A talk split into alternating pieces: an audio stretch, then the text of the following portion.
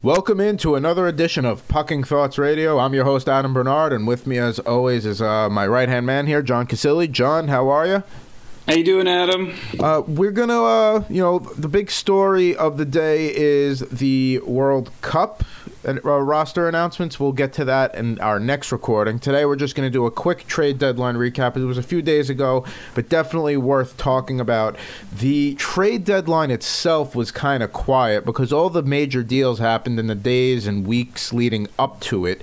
But nonetheless, there were certainly winners, there were certainly losers, and I think you know I, I, I can't imagine anybody finding an argument against the Chicago Blackhawks just absolutely winning the trade deadline period, we'll call it.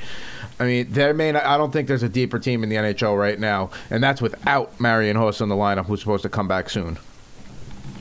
Yeah, they definitely really made some very strong moves, really committed to, to filling out the roster with a bunch of depth. And um, and Andrew Ladd is the big hole, the big the big prize. Not only did they get a perfect fit in terms of what they were looking for in Ladd, but he also happened to be arguably the big, biggest prize out there on the trade deadline.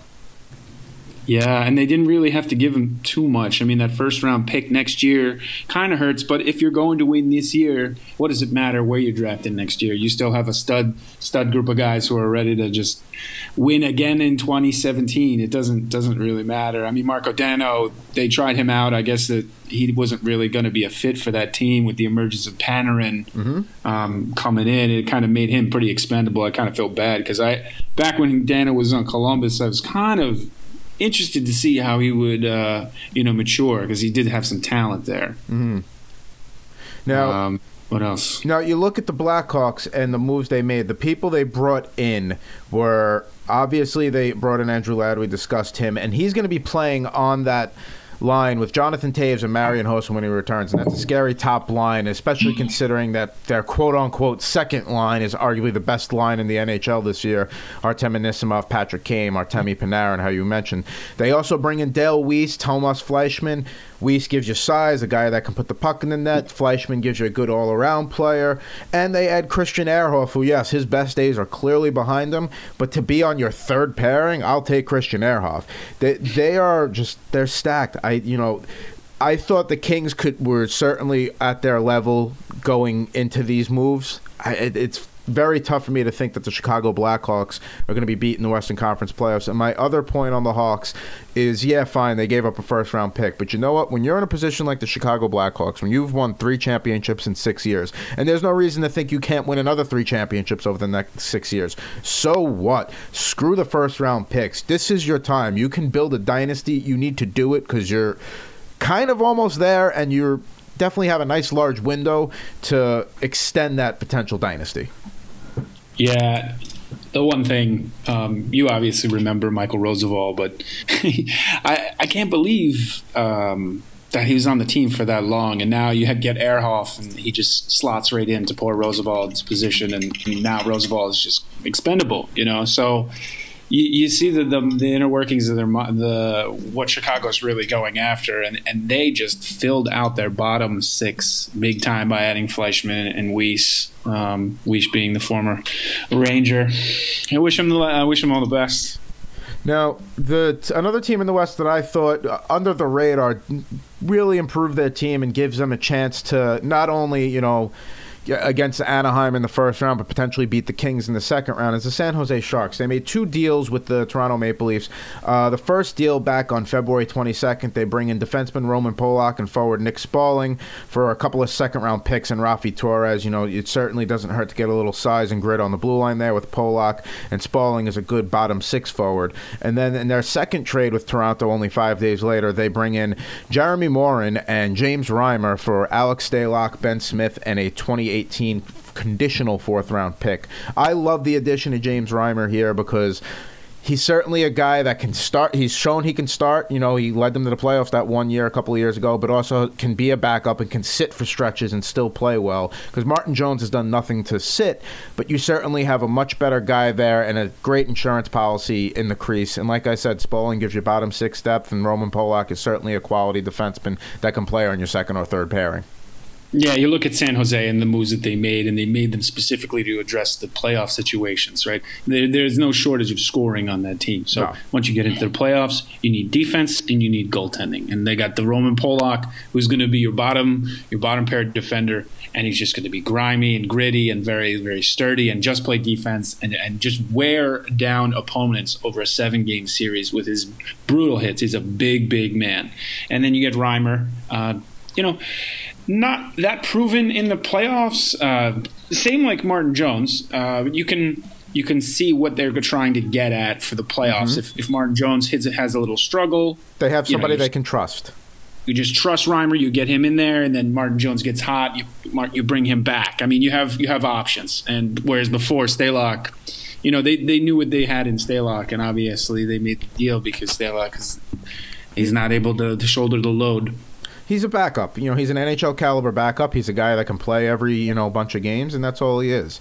Now, also keep in mind here with the Shark situation, Doug after Todd McLellan got fired last season, you know, you got to think that Doug Wilson, GM there, might be you know, if the Sharks you know flame out in the first round and don't have a good showing, that that could be his last trade deadline. So he didn't have a choice but to be active. Now, that's a nice segue to the next team who should have been crazy active on trade deadline day and did nothing, and that's the Vancouver Canucks, who are one spot behind the Sharks in the division in the Pacific, but they are not a playoff team. And you and I had this conversation a, few weeks ago when we recorded that don't if you're if you're the Canucks, don't think trick yourselves into thinking you can compete for the playoffs. You're not a playoff team. Get what you can. And they had two pieces that should have fetched a, at least a you know a nice little basket of picks between Radim Vrbata and Dan Hamhuis, and they got nothing. They had absolutely nothing. I mean, maybe there just wasn't demand for those guys, or they're asking for too much. I, I don't understand, but has just had a terrible season. Um, it, it, seems like he's actually injured right now, but I mean, you still want to get that guy on your team if you can. If you're looking for a push in the playoffs, that guy can provide so much scoring and so much assists. Uh, it, it doesn't make sense. I mean, Vancouver is really going nowhere this year. No. I mean, just just sell them, just fire sale. I mean, it it, it doesn't make sense. I don't know what they're thinking about. And you said like, oh, fine, maybe they couldn't get anything for them, but they're both leaving at the end of the year. Vancouver's clearly a team that's trending downward and more towards a rebuild. So you know what? If the best you can do for Radim Vrbata is like a third this year and a fifth next year, so what? It's something. It's it'll mm. help. Same thing, you know, on the blue line. You know, the, the Dallas Stars were hot on you know Dan's heels for to bring him into Dallas, but you know what? They ended up getting a better defenseman than Kris Russell from the Flames. So they they're basically with their hands in their pockets, not doing anything at the deadline, and you got to wonder what's going to happen in Vancouver this offseason because it's it's the Sedin twins. You know, fine, you got Jake Virtanen and uh, you know. Horvat, Linden Vey, Jared McCann, you know, the future is bright there, but they, they should have gotten something for those things. I just can't believe they're going to let them walk at the end of the day. Inexcusable. Now, another team that they tried to help themselves the deadline. They made moves. I just don't think these moves were sexy enough. Were the Boston Bruins. Now, you could talk about that Atlantic division right now, and it truly is wide open. The Lightning could win that division. The Panthers certainly could win that division. Detroit could get hot, and Boston is still in the mix, and they're very likely a playoff team. But if you had to, if I had to say who was the weakest of those four, it would be the Bruins. And the only improvements that they made was bringing in Lee Stempniak, who, yeah, when you look at his numbers, they're pretty good numbers. It looks like the perfect rental, but all of those numbers came in the first half of the season. He hasn't done squat in a while, and he's been very cold. And Lee Stempniak it doesn't usually produce at the numbers he has, so there's no indication to think, other than maybe a quote unquote change of scenery, that he's going to get going. The other move they make is John Michael Liles, who to me is barely an NHL caliber defenseman at this point in his career. Didn't really cost a lot, but I don't know. I don't think those moves are really helping the Bruins at all this year. I don't see it. I, just I don't see it. Liles is only going to be a power play guy for them. He's not going to play in the playoffs in defensive situations against tough competition. He's a liability.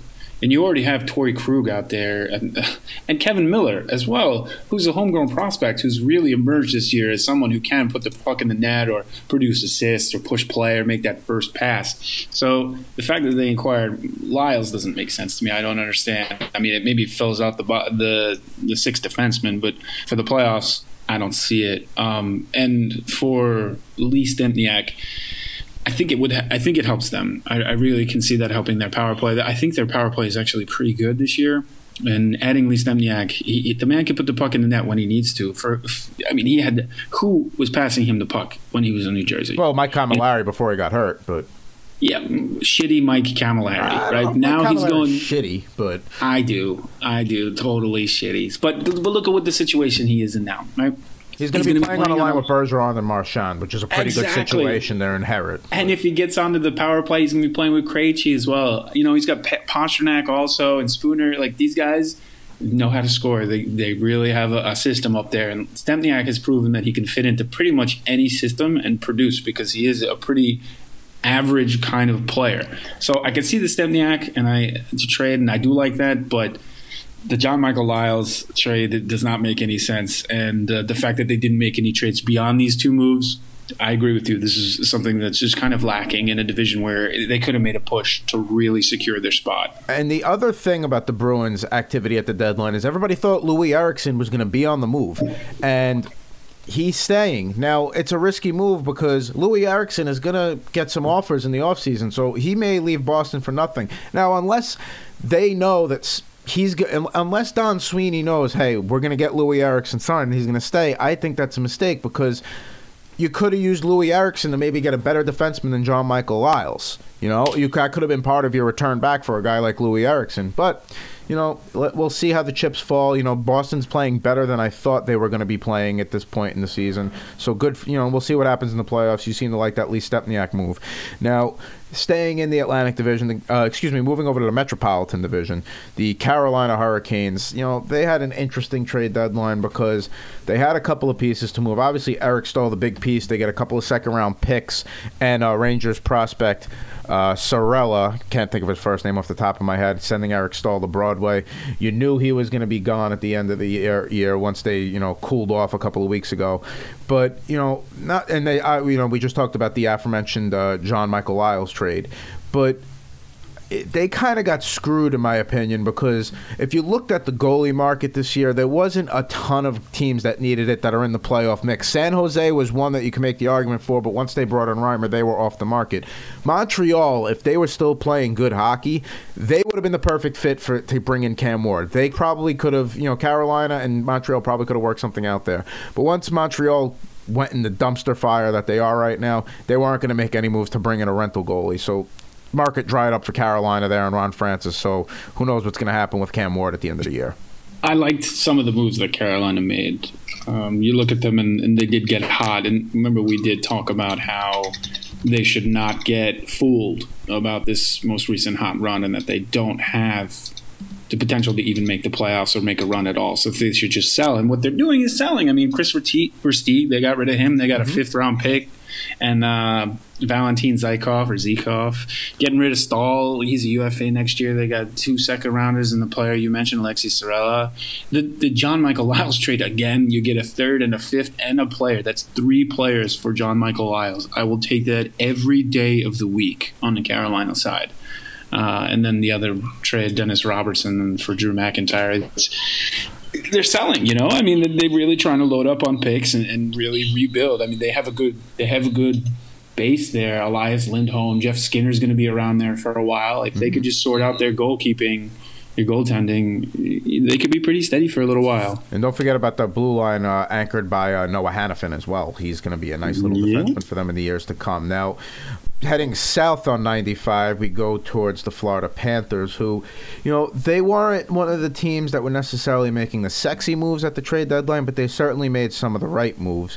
One of them, you know, adding some defensive depth, bringing in Jakub Kindl. The other one, bringing in some more scoring depth with Jiri Hudler from Calgary, who I think is a nice fit for that squad. And, you know, like we talked about when we uh, were talking about the Bruins, is the Atlantic Division's wide open. So anybody can have that division, and Florida certainly has been probably the most consistent team all season. Yeah, they definitely have. It's it's been an interesting kind of go for Florida. They've been struck recently with a bunch of injuries. Uh, the Huberdeau injury, Barkov just came back, but he was out for a while. So you could see, you know, the, their thinking is just adding some veteran veteran scoring in um, in Hudler and also Teddy Purcell. Mm-hmm. He's a very good him. You know, good tough guy up front. And it only cost them a third round pick. You know, it's it, it I mean, obviously they've traded three pick, four picks for these three players, but Florida feels like they can win right now. And to be honest with you, in the next couple of years they could compete. They have a bunch of young talent that's coming up. And Luongo is having a renaissance, like a newfound uh, career, basically in Florida. It's it's amazing. You have Montoya, who's a capable backup, so why not make these moves right now? Why not mortgage a little bit of the future? And as you said before, try to try to go as far as you can in the playoffs in order to put fans in those seats. That's a that's a big reason why they're making a lot of these moves. It's important, you know, that fr- that franchise hasn't always drawn well. You know, all the, we've all seen the pictures. You know, when a team like Ottawa comes to town, where they say the announced attendance is twelve thousand, it's like, yeah, okay. Uh, what do you count? Then everybody is two or three. Um, but they're they're they're a team that's going to be you know they're going to have cons- they're not going to be the best team in the playoffs certainly. They're not going to have the best player in the playoffs but they're going to be able to roll three four lines in the playoffs and that's what you need when you're uh, trying to get deep into the playoffs. Screw it we're going to keep going here because we're having a good time here. I got two more teams we want to get to. I know you wanted to talk about the Colorado Avalanche bringing in Mikkel Boedker and they had Eric Gelinas from the uh, New Jersey Devils both at minimal costs I love the addition of Boedker. They're going to have a very, very fast line there on the top line with Nate MacKinnon. You know, I, they they sense that hey, we have a shot at a wild card. Let's go for it because Nashville is okay, but nothing special, and Minnesota's been struggling. We're right right in the mix to get into the playoffs this year.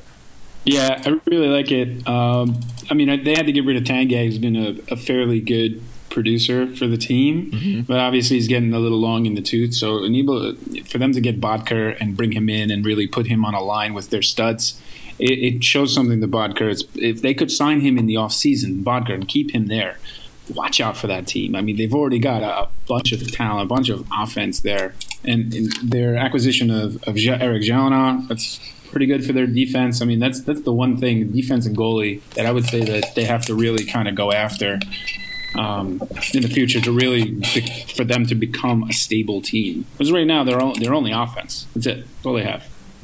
You're right. All they have is offense. There's certainly, you know, the defense is thin, and uh, the goaltending could be suspect with Varlamov in a slump right now. But certainly, they are in the playoff mix now. The last team we want to get to here is the Calgary Flames. They're, you know, they made some moves with Hudler, like we talked about with the Panthers. But I was a big fan of that Kris Russell trade to Dallas because Dallas certainly could use some help on the blue line because they are going to have a hell of a road to the conference finals, having to go through St. Louis and Chicago. So getting a guy that can block shots and that could certainly improve the depth on the blue line and step in on your second pairing and maybe play with a guy like Oduya. It's a mm-hmm. smart move for Dallas, but you really like the move. Uh, you like a lot of the moves that Calgary made at the deadline. They put they uh, certainly put themselves in a good position moving forward for uh, next season and beyond. Yeah, I totally agree with that. They're they looked themselves in the mirror and they saw what they had, and they they knew that they're not going to make a long run into the playoffs, and they decided, hey, we have a bunch of scoring already, a lot of young guns on this team. We got Johnny Gaudreau, Sean Monahan, Sam Bennett, a lot of these young guys who are really reaching their prime. Are we really going to sign Jiri Hudler? Maybe, maybe we're going to sign him, maybe not. Let's see what we can get for him. They get two picks for him. It's two players it's great. I mean, you're going to have uh, guys in like a couple years, three, four years. By the time that Johnny Gaudreau turns like what 23, these these picks are probably going to be in the system, probably reaching NHL time. Mm-hmm. Um, so that's a good deal for one. The second deal that I really like is the Kris Russell deal. I, they have a bunch of defensemen already on that team. Um, they've got Giordano, Brodie, Hamilton.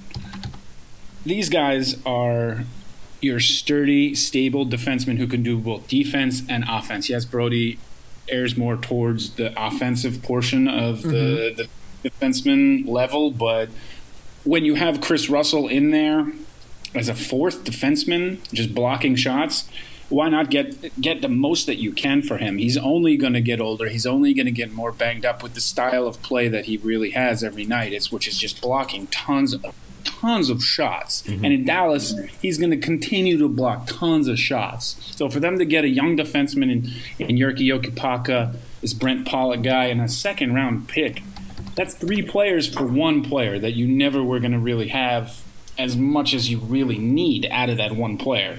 I mean, you could always get guys to stand in front of shots. Uh, I think Calgary wins out on that trade. And the other thing too, is, you know, Brad Treliving does a great job there in Calgary. So, like he's like you had said, he astutely realized, all right, we're not going to do anything this year. Let's cash in as much as we can.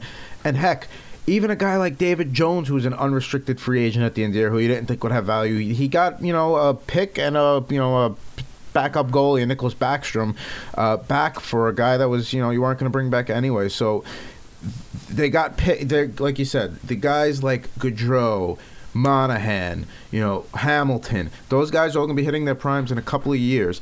And now you got a bunch of picks that you can keep the pipeline going and keep, you know, building around this team so they can be competitive and have a long run and not just one shot at the can like last year. And then you get caught into thinking, well, we're close, so we're going to add some other guys instead of selling what we have. And then that just becomes a train wreck if it doesn't pay off and win for you. So Calgary certainly one of the big winners in terms of moving forward and being a team that's rebuilding.